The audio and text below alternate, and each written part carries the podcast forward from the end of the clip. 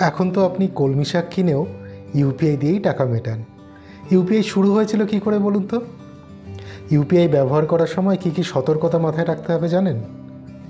Debit card আর credit card. পার্থক্য কী? কোনটা কখন ব্যবহার করবেন আর ব্যবহারের সময় কি কি সতর্কতা অবলম্বন করবেন জানা আছে? আপনার সন্তান সারাদিন মোবাইল নিয়ে পড়ে আছে। আটকাবেন কীভাবে?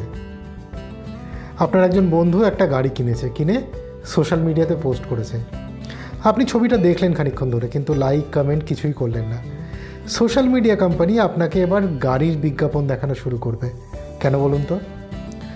হোয়াটসঅ্যাপে সকালবেলা গুড মর্নিং মেসেজ পাঠালে কি কি বিপদ হতে পারে জানেন? এই সব প্রশ্নের উত্তর আমি সৃজন সহজ সরল বাংলা ভাষায় দিয়েছি আমার বই ডিজিটাল সেফটিতে এছাড়াও দীর্ঘদিন পেমেন্ট টেকনোলজি নিয়ে কাজ করার সময় দেখেছি ছোট ছোট ভুলের জন্য সাধারণ মানুষের টাকা চোররা কীরকম করে নিয়ে নেয়। সেটা আটকাতে কী কী করা উচিত? সে কথা লেখা আছে এই বইয়ের পাতায় পাতায়।